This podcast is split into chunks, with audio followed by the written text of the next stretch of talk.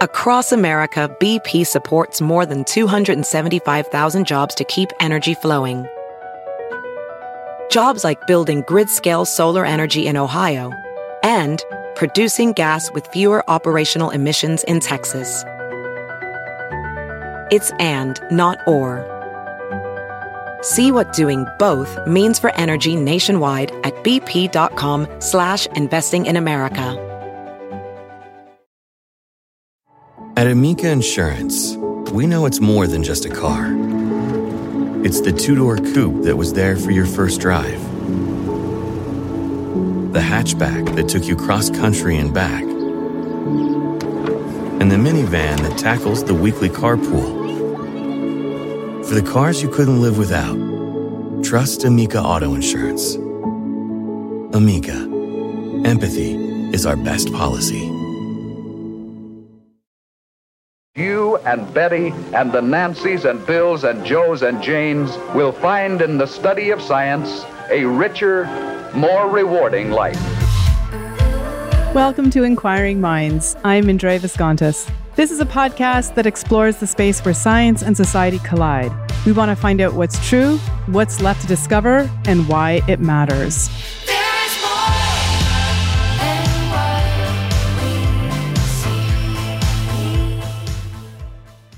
A few years ago, back in March of 2019, my co host Adam Bristol interviewed Pulitzer Prize winning journalist Matt Richtel about his new book called An Elegant Defense.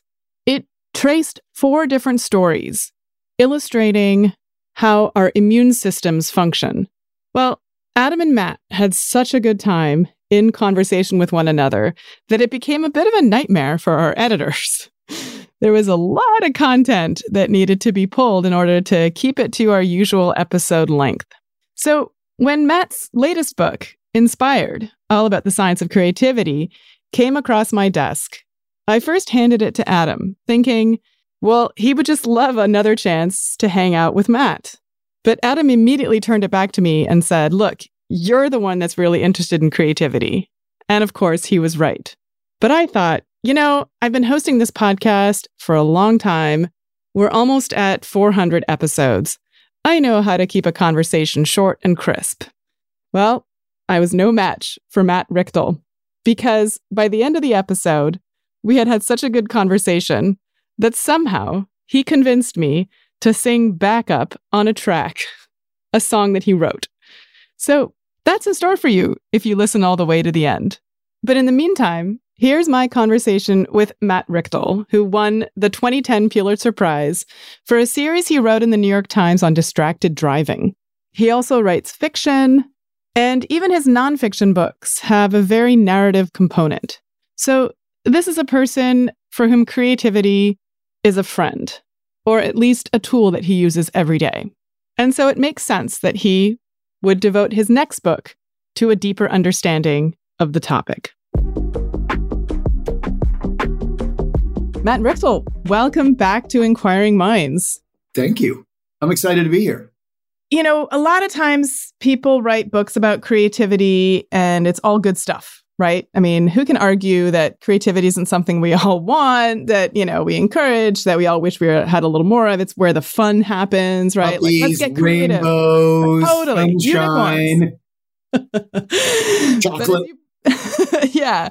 But as you point out, actually creativity is hard and difficult you know fearful and also destructive. So let's start there. Let's start with like what are the things that people don't talk about when it comes to fundamentally understanding creativity? And why is it that can, so many can people I, can, can i? Yeah. For my money you have hit on the most interesting science in this book our subconscious bias against creativity and when I understood how people really see creativity, not how they explicitly state they see creativity, it transformed how I saw this book and how I see our approach to creativity. So I'm going to ask you a couple questions to, if I say creativity to you, your explicit feeling is what? You kind of got it. Yeah, totally. I mean, it's something I aspire to do. It's something that brings, you know, the most fundamental joy and meaning in my life. You know, it seems like the the ultimate experience, flow, right? What could be the downside? Right. So I want to give us a, a little picture and a big picture. Little picture, phenomenal research done by a guy named Jack Goncalo, who winds up over the last decade really being luminous in this field. But he asks, how do we really, along with some colleagues, how do we really feel about creativity? And he does this study that is akin to the science we do about implicit bias on race. So, you know how you say, well, I see everyone as black, white, Asian, et cetera, et cetera. I see everyone as the same. We explicitly state that. But when you do an implicit or subconscious bias test, what gets revealed is we have very different views when measured on a subconscious level. So he says, let's try this with creativity. And what he discovers is that people, particularly when they're feeling uncertain, associate creativity with toxins and vomit and poison. Are you feeling sick to your stomach yet? Uh, a little, yep, a little bit. so let me hit on first what the condition was uncertainty. When he did this study, he created a group that wasn't sure they were going to get paid for their work and a group that for which pay was not relevant.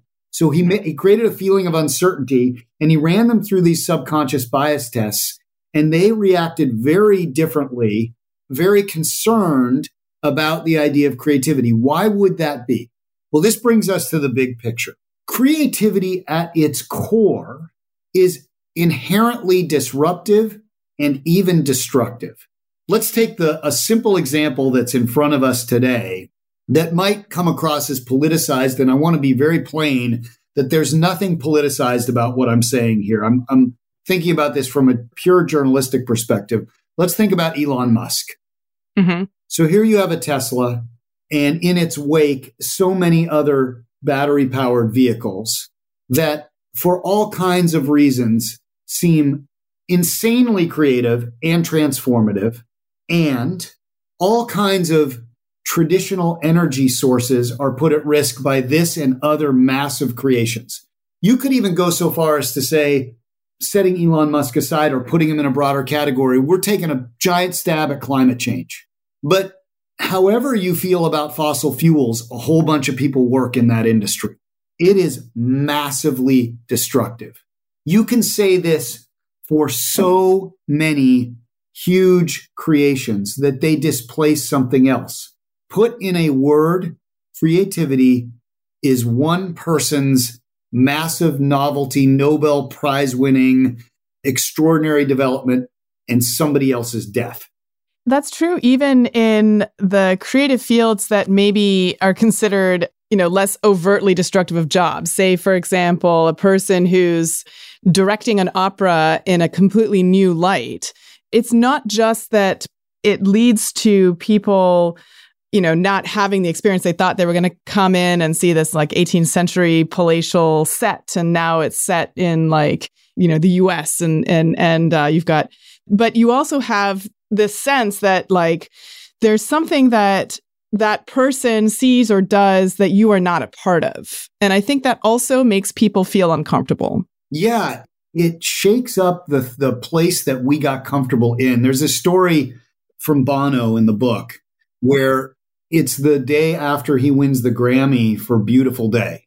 And he had been feeling like he was left out of music and he couldn't figure out why. He's like, aren't, I mean, he says this self effacingly, aren't we geniuses? Were U2? We were, mm-hmm. we had conquered the world. And then they started to get left behind. And he realized that the music that they had written did not take into account the development of the subwoofer.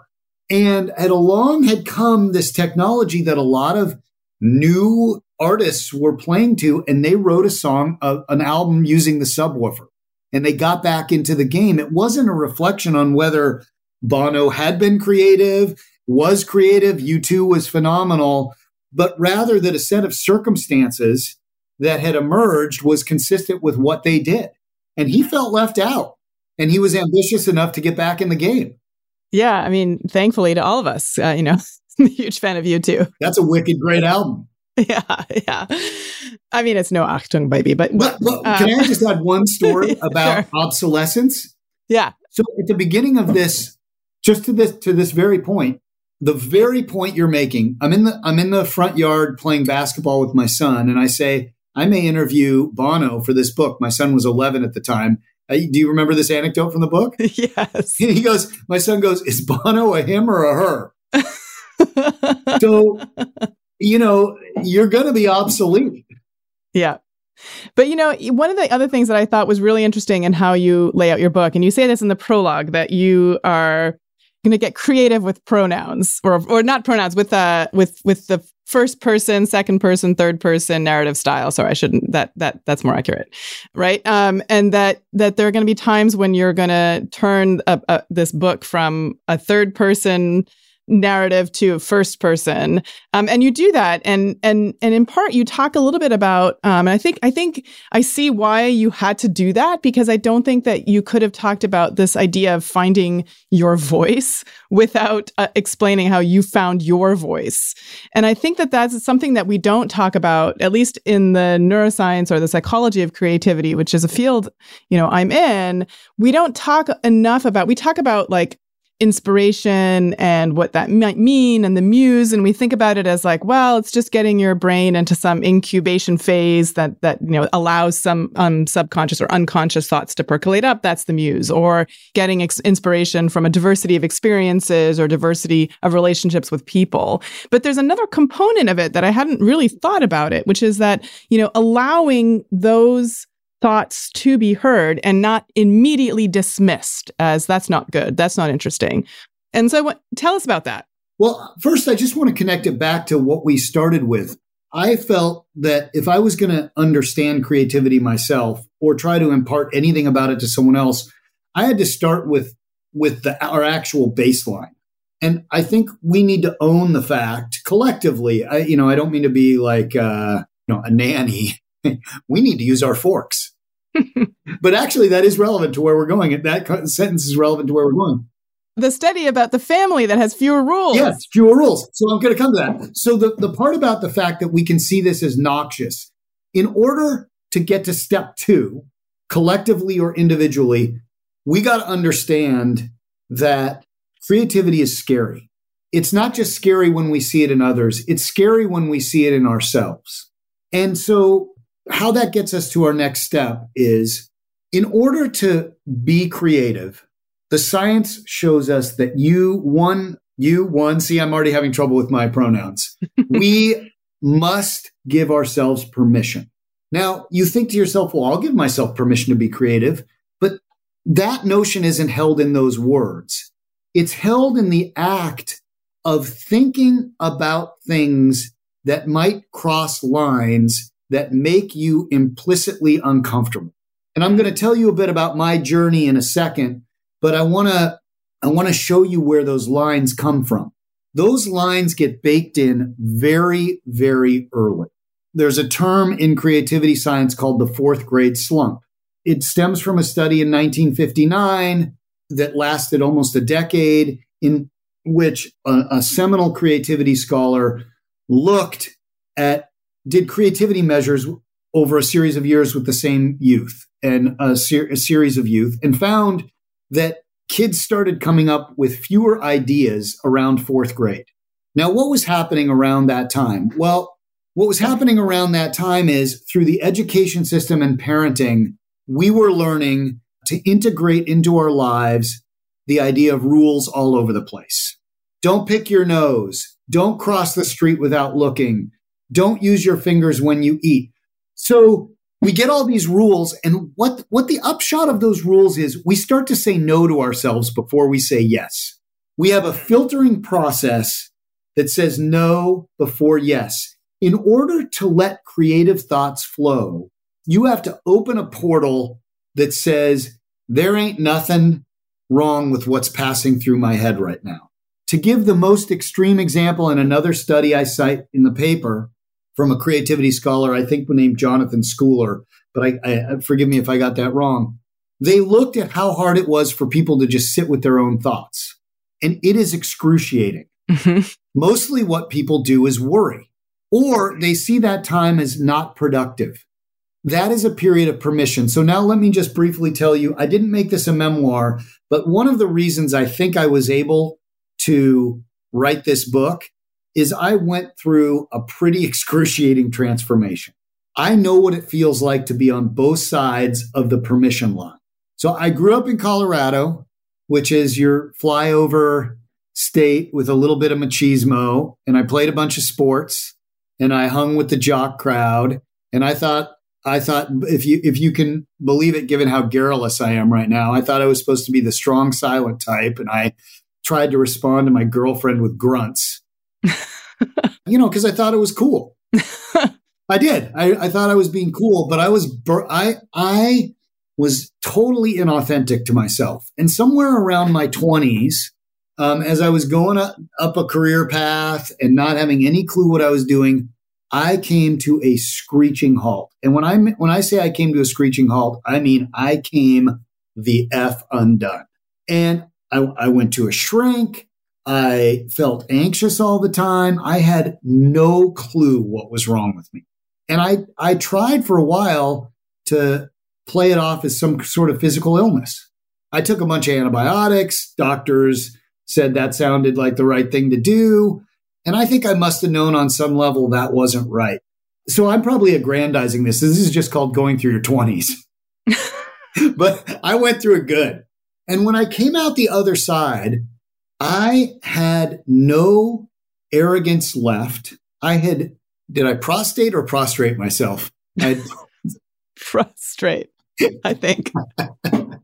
I get the I get those two words mixed up. Maybe in your 80s you prostate yourself. That's right. in my 80s I prostated myself. I mean, I'm just going to lay myself bare. I would sit on the floor of the bathroom when I start to feel bad and sob to the Indigo Girls. There you go. Mm. but, but I learned in this process that there was nothing inside of me to be afraid of. And in fact, the more I listened to and heard what I was feeling, the more in tune and comfortable I felt in the world. And sometimes when I sobbed to the Indigo Girls, I started laughing. And I realized that there was no one who could judge me. Not that I was better than anybody. I feel no better than anybody, but I do feel like I'm just as worthy as anyone else. And in the course of that, I started to write. And I started to write from the heart and I started to write without ambition. Maybe the most telling version of this story I can give you. Are you are you willing to hear one more beat or Yeah, yeah, please. So, here's how far away raw ambition got from me. In the year in the late 90s, the New York Times hired me as a freelance writer and a full-time freelance writer and I was based in San Francisco and I they offered me a full time job. They said, Matt, you're getting on the front page. That doesn't happen with full time freelancers. We'd like to give you a job. And I said, Well, I don't know. They said, And you just have to move back to New York. And I said, No, I am not strong enough yet to be in that environment without succumbing to the judgments of others. And I've just found out where I'm at. They said, You can stay in New York, in San Francisco for a while. And a year later or so, they said, Matt, you have to move back to New York or you're fired. Everybody moves back to New York. And I flew to New York and I met with a high level editor and I said, Hey, I'm happy. Are you happy? They said, We're very happy. That's not what this is about. Everybody moves to New York. You're here October 1st, 2001, or pack your bags. In October, I, by then I'd met the woman who would become my wife. I came back. I was very happy, came back to San Francisco. On October 1st, 2001, I waited for the phone to ring. And here I sit still. During that time, I wrote a novel that meant the world to me. I won a Pulitzer Prize. I won it by writing stuff that went against the grain of what people were writing against technology. I'm not upholding myself as anything other than I listen to myself. End of self inflated. but no, I mean, I, I think what, what you're getting at though through through this kind of memoir like story is that there is this very strong correlation, I think, between the ability to continue to be creative and be successful at it and self efficacy. Your sense that like you know you are good enough. And you know one of my i have a, on my shelf a, a, a, series of books by Steven Pressfield you know the war of art which is exactly that all the reasons we give to procrastinate that are basically lack of self-efficacy. And here's why i think this is really important. In fact one of my students uh, brought this up in in class uh, the other day uh, at the university. And well, we had this conversation about how a lot of kids, particularly those that come from marginalized backgrounds who, you know, struggle to succeed, the one thing they don't develop is self-efficacy because they're told they're wrong, they're not good enough, they don't make it on the test, they're misbehaved, you know, there's all these things that that and and so, you know, and it's easy when you have a lot of resources to work on your self-efficacy. but when you're just struggling to survive, like that's not even on the radar. I can sum up from um, late in the book. I refer to a guy um, I talked to for a story about AA. And this is the best encapsulation I can give in terms of trying to communicate what this all means. In AA, or for this guy in AA, there was a phrase that he learned as he got clean.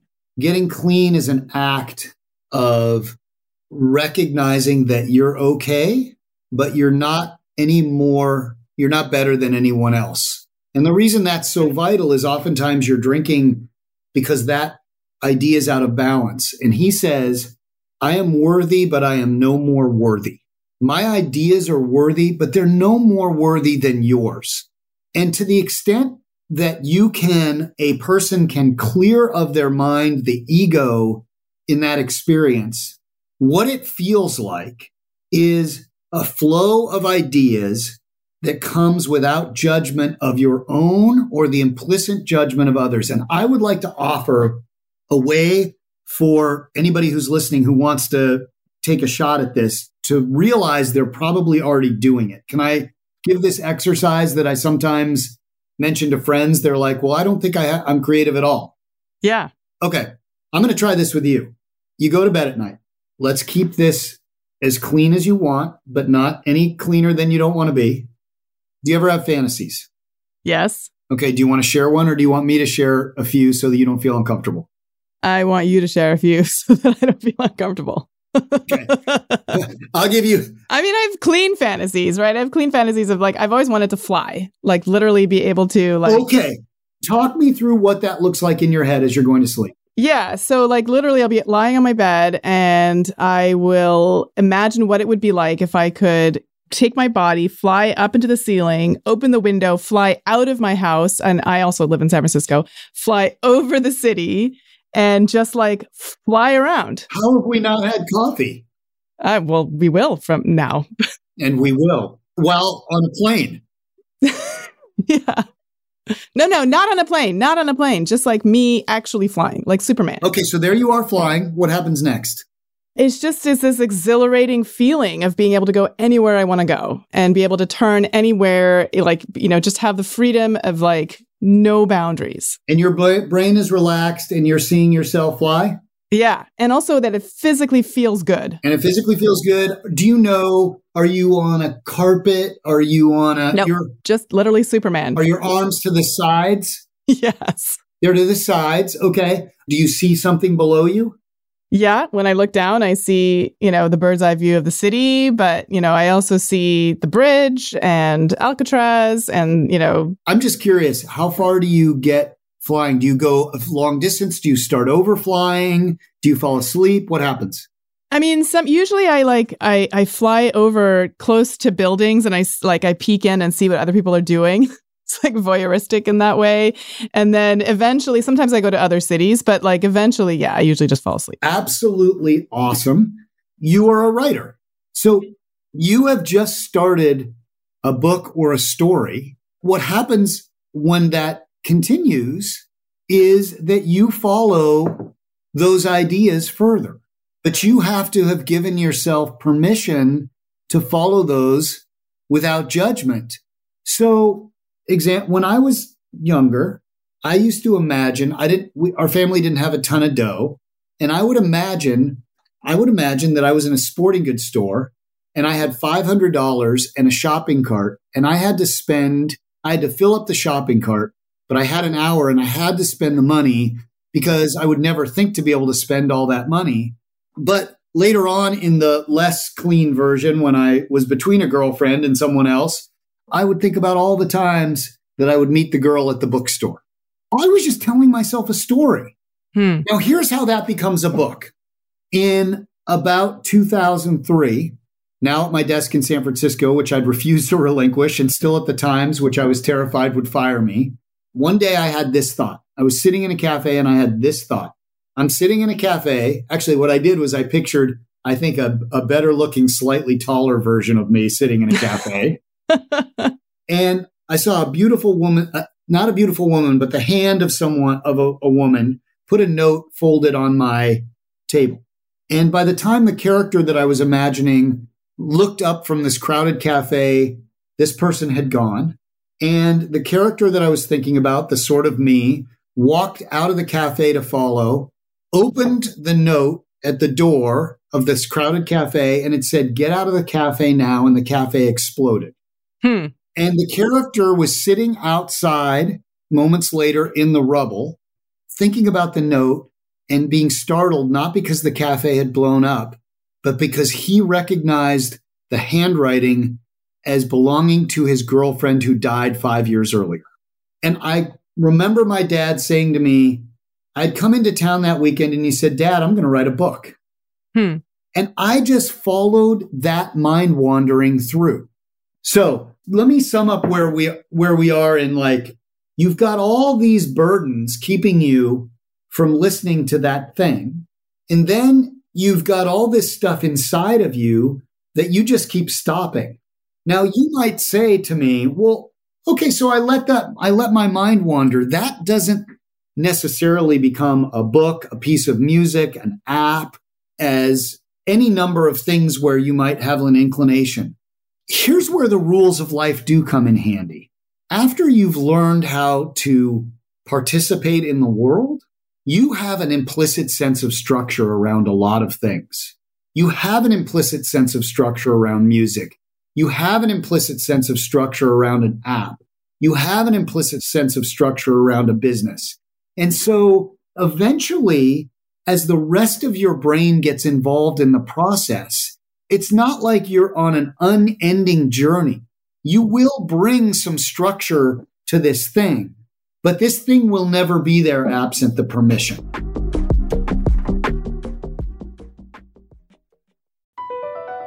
BP added more than $70 billion to the U.S. economy in 2022. Investments like acquiring America's largest biogas producer, Archaea Energy, and starting up new infrastructure in the Gulf of Mexico. It's and, not or. See what doing both means for energy nationwide at bp.com slash investing in America. As a professional welder, Shayna Ford uses Forge FX to practice over and over, which helps her improve her skills. The more muscle memory that you have, the smoother your weld is. Learn more at meta.com slash metaverse impact. At Amica Insurance, we know it's more than just a car or a house. It's the four wheels that get you where you're going and the four walls that welcome you home. When you combine auto and home insurance with Amica, we'll help protect it all. And the more you cover, the more you can save. Amica, empathy is our best policy.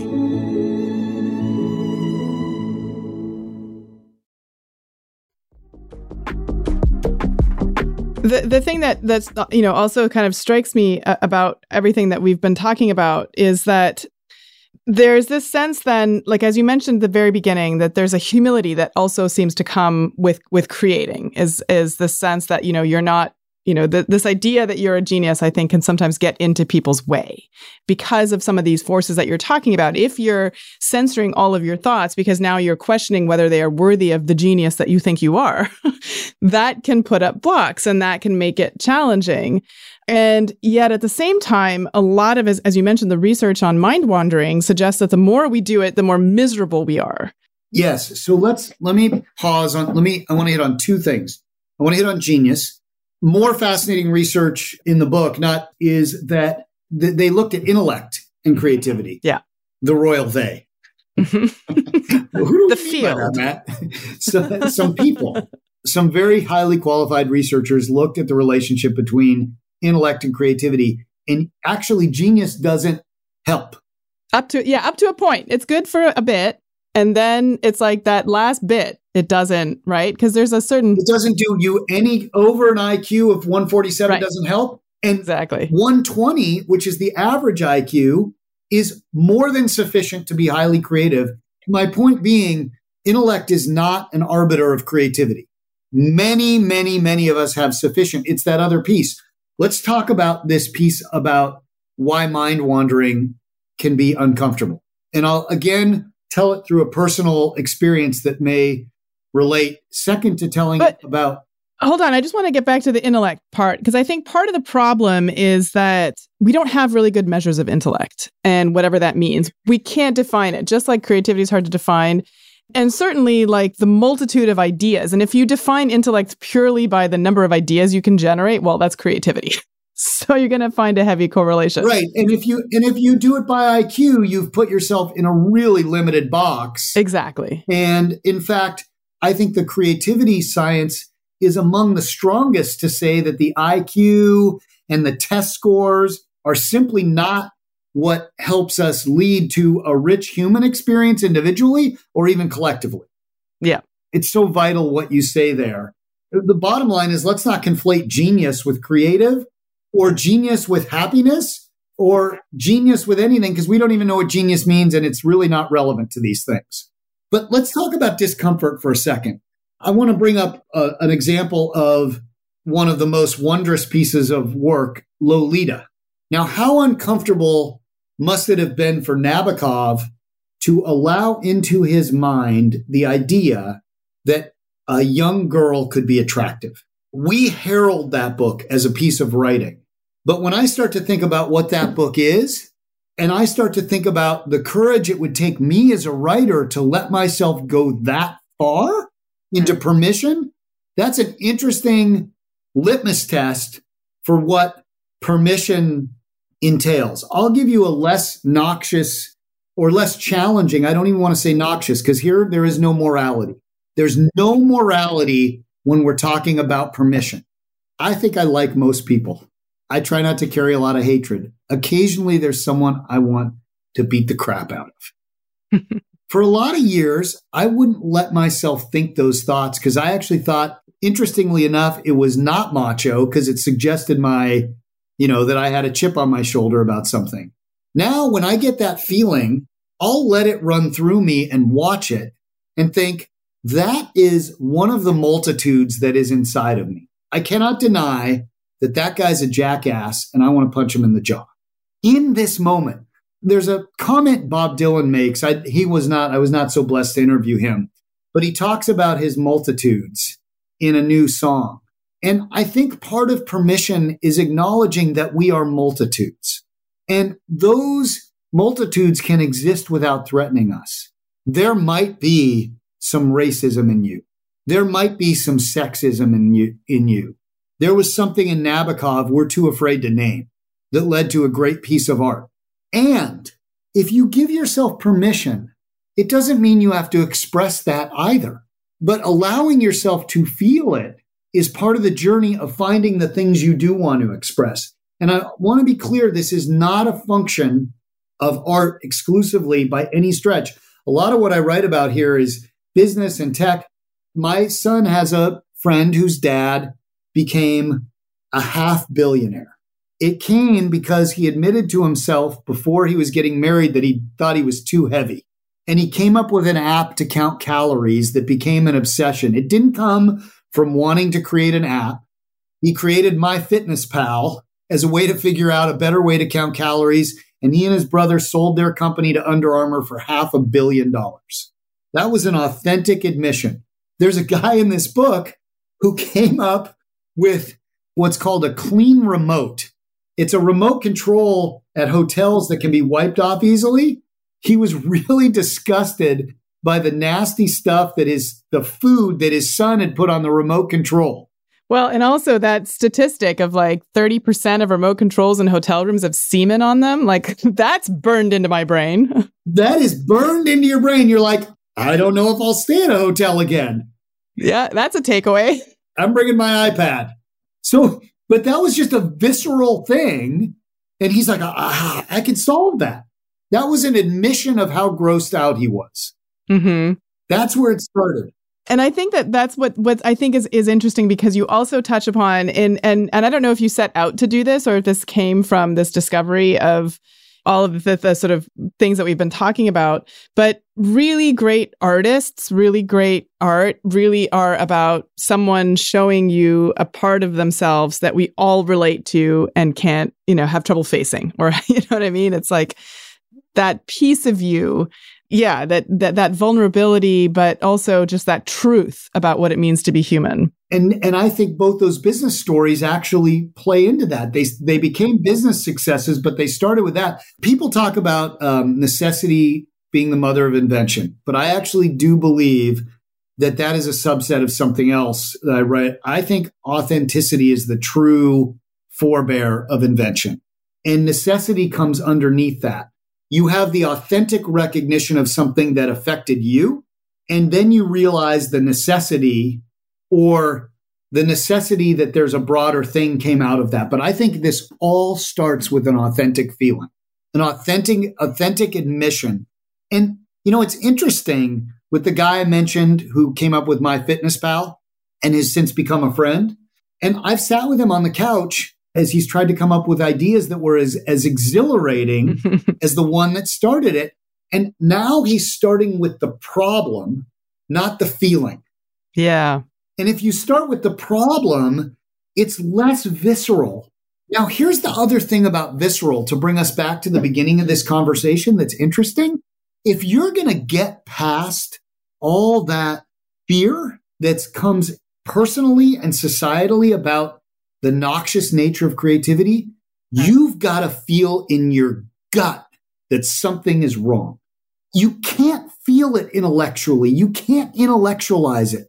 I'll give you again a personal example. I've taken to writing a lot of very bad music. and I got one on the radio. Are you going to let me? Uh, you, you, you want to, yeah, you want to, you want to play some? Let's hear it. Well, I will play you some music, but, but I'm going to ask, I'm going to send you, there's a song that I briefly got on the radio that went with my runaway booger book. Okay. Listen to this. Listen to these bad boys. I've only learned guitar in the last three years, so it's not very good. But these are all songs. I'm not much for playing the music, but evidently I've been blessed to play with incredible artists. And all I can guess is they tell me, well, we always want to write songs, but we can't write songs. We need someone to write some songs because we can play the music. And I'm I'm actually working with someone on this song who's I think is named one of the top 100 guitarists and we're going to put it out with the book, but I'm going to play you the beginning of it and it's the story of creativity. Okay. And it's the story of Homer coming up with inventing Helen of Troy out of loneliness and then realizing that he's lost her because he's made Helen so famous that she no longer is interested in him. But I'm huh. only going to play through the first chorus and you can cut any of this you want. It's called From Darkness. Okay. Oh, oh, we're not we're not cutting any of this. Man in the dust, lonely and bruised. Penniless dreamer with no clue. How to get the girl who inspires, oh, a feeling inside him like fire. Keep going. Yeah, yeah, yeah. Her name is Helen from Troy. He's loved her since he was a boy. One day a vision of glory, oh, it lifts him from the dust. Here comes the chorus. He tells a story.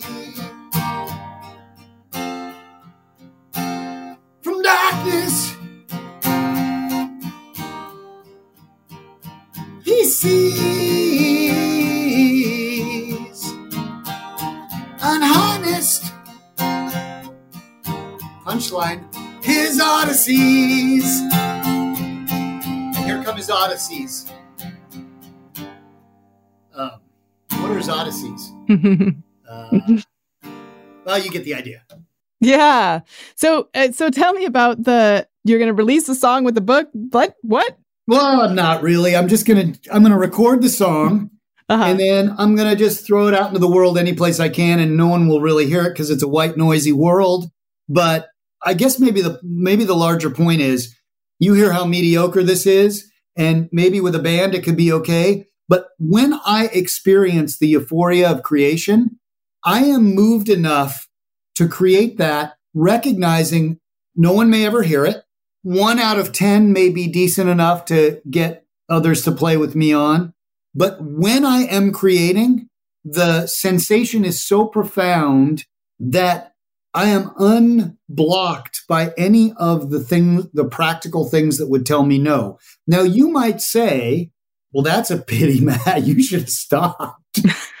but but look, in this book, Judd Apatow, David Milch, Mark Romanek, one of the greatest video music producers in the world, Rhiannon Giddens, for the ones who are great, they experience the same thing. And for the ones like me who are just doing it, it doesn't mean music has to be my career.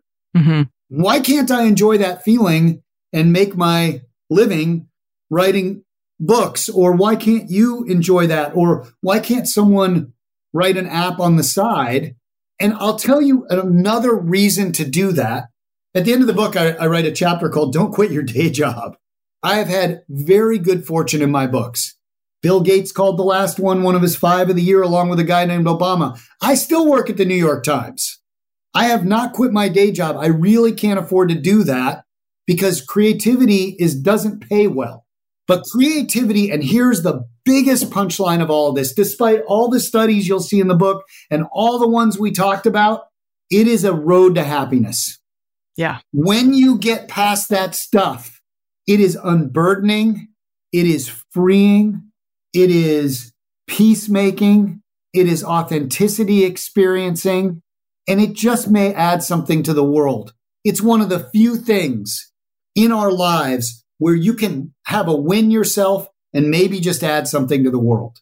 Yeah, and I think that that's an important, you know, we started off by talking about the downside of creativity. And I think that, you know, as our hopefully this will be clear from our conversation that you know, you have to go through this journey just like Homer, just like, you know, the hero's journey in order to find that place where now you can be comfortable enough with yourself where, you know, you can you can really create. So can I, wait, can I ask you a question? Yeah, sure. Are you at that place? You know, in some parts of my life, I feel like I am. And then in other parts, I feel like I'm hopefully at the cusp of that. I've always wanted to write a book. And I've have a, a, a whole five book proposals that are sitting in a desk drawer, and none of them felt right because I feel like none of them were authentically me. And now I feel like I'm finally getting to a place where I think I know where that is. And I'm not sure that ultimately it will be a book. It might be some other kind of creation, which I'm also now more comfortable with. What do you think's the authentic piece of you that's missing is from those? It's about uh, sort of touching in on the truth of, of of what it's like to sort of be me or to to have you know the experiences that I've had. I feel like I've I've so often had to tell a story about about that. But yeah. All right, very very evasive, but yeah. Um, it is. Let me just give you one heartening bit of research. There's this wonderful study where Goncalo, the very guy I started with, he's the guy who did the toxins research. When he found out that people feel less burdened about their own secrets when they create, even if they don't share their secrets per se. Mm. That the very act of creating allows people to unbur- feel have a feeling of, of not burdening. So maybe that stuff you wrote didn't feel right enough, have enough momentum to get you over the hump. But I'm not sure you need to challenge yourself to share something you don't want to share. Okay. Yeah. No, I I, I feel that. I, I, hear what you're saying, and I'm going to deflect. I'm going to unearth you on air. this is not about me, sister. we need another hour. we're getting, we're gonna we're gonna do it. We do, but um, I have to go and uh, check into the uh, OR because I'm having surgery. Yes, you are. Have a good surgery. but um, once I uh, am am recovered, we'll definitely pick up where we left off. Um, so, for our listeners, Matt Richtel's new book, "Inspired: Understanding Creativity: A Journey Through Art, Science, and Soul," is now available at booksellers everywhere.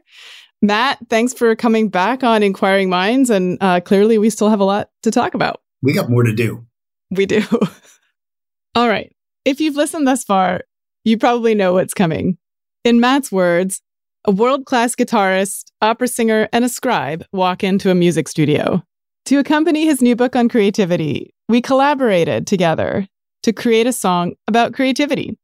It's called From Darkness, and it includes Matt, of course, and James Nash, who is named one of the world's top 100 guitarists, and me on vocals. The song is about Homer writing the Odyssey, and it's inspired by the sound of Helen's voice. It's proof of concept of the core ideas in his book. The technology allows collaboration like never before, but mostly, sometimes you just gotta lay it out there. And so that's what we did. Hope you find it at least somewhat inspired.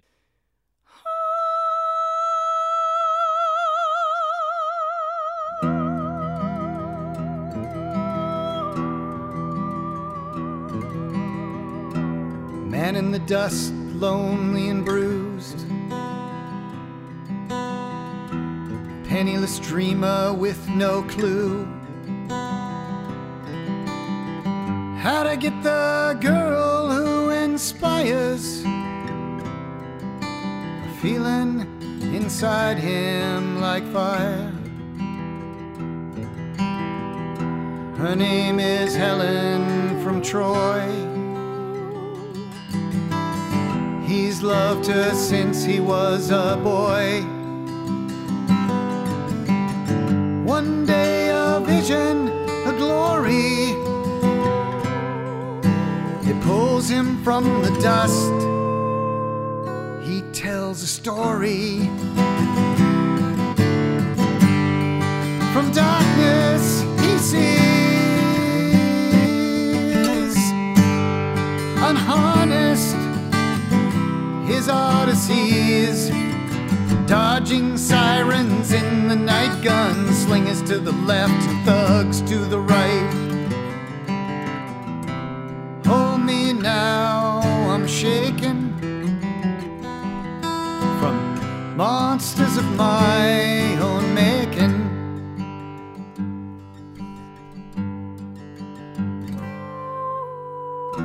She's the it girl of the Homer's hit becomes a cage. Through the ages, a desperate call.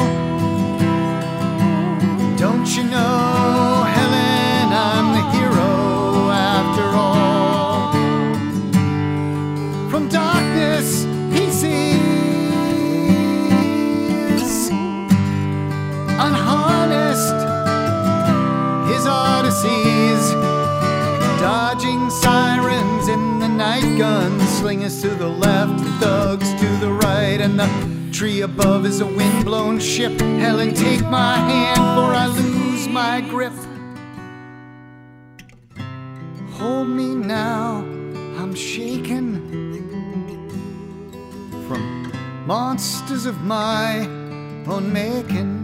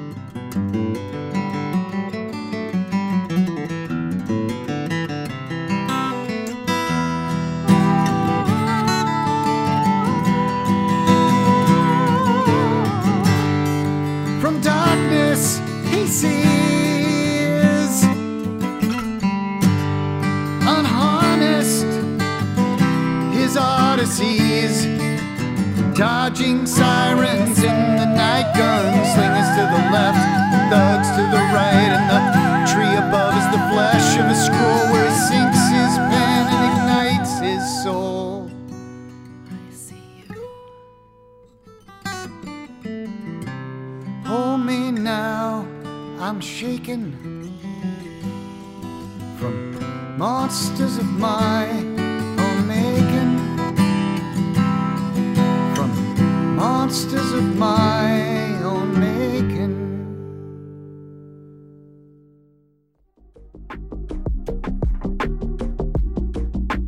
So that's really it for this episode. Thanks for listening. And if you want to hear more, don't forget to subscribe.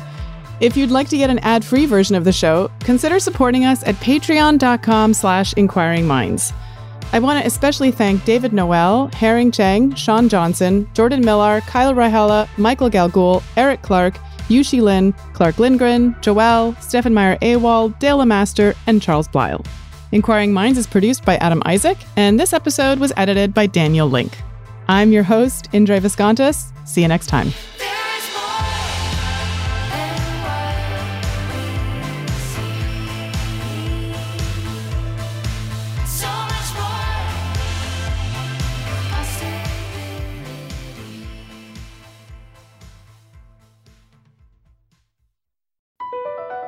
Across America, BP supports more than 275,000 jobs to keep energy flowing.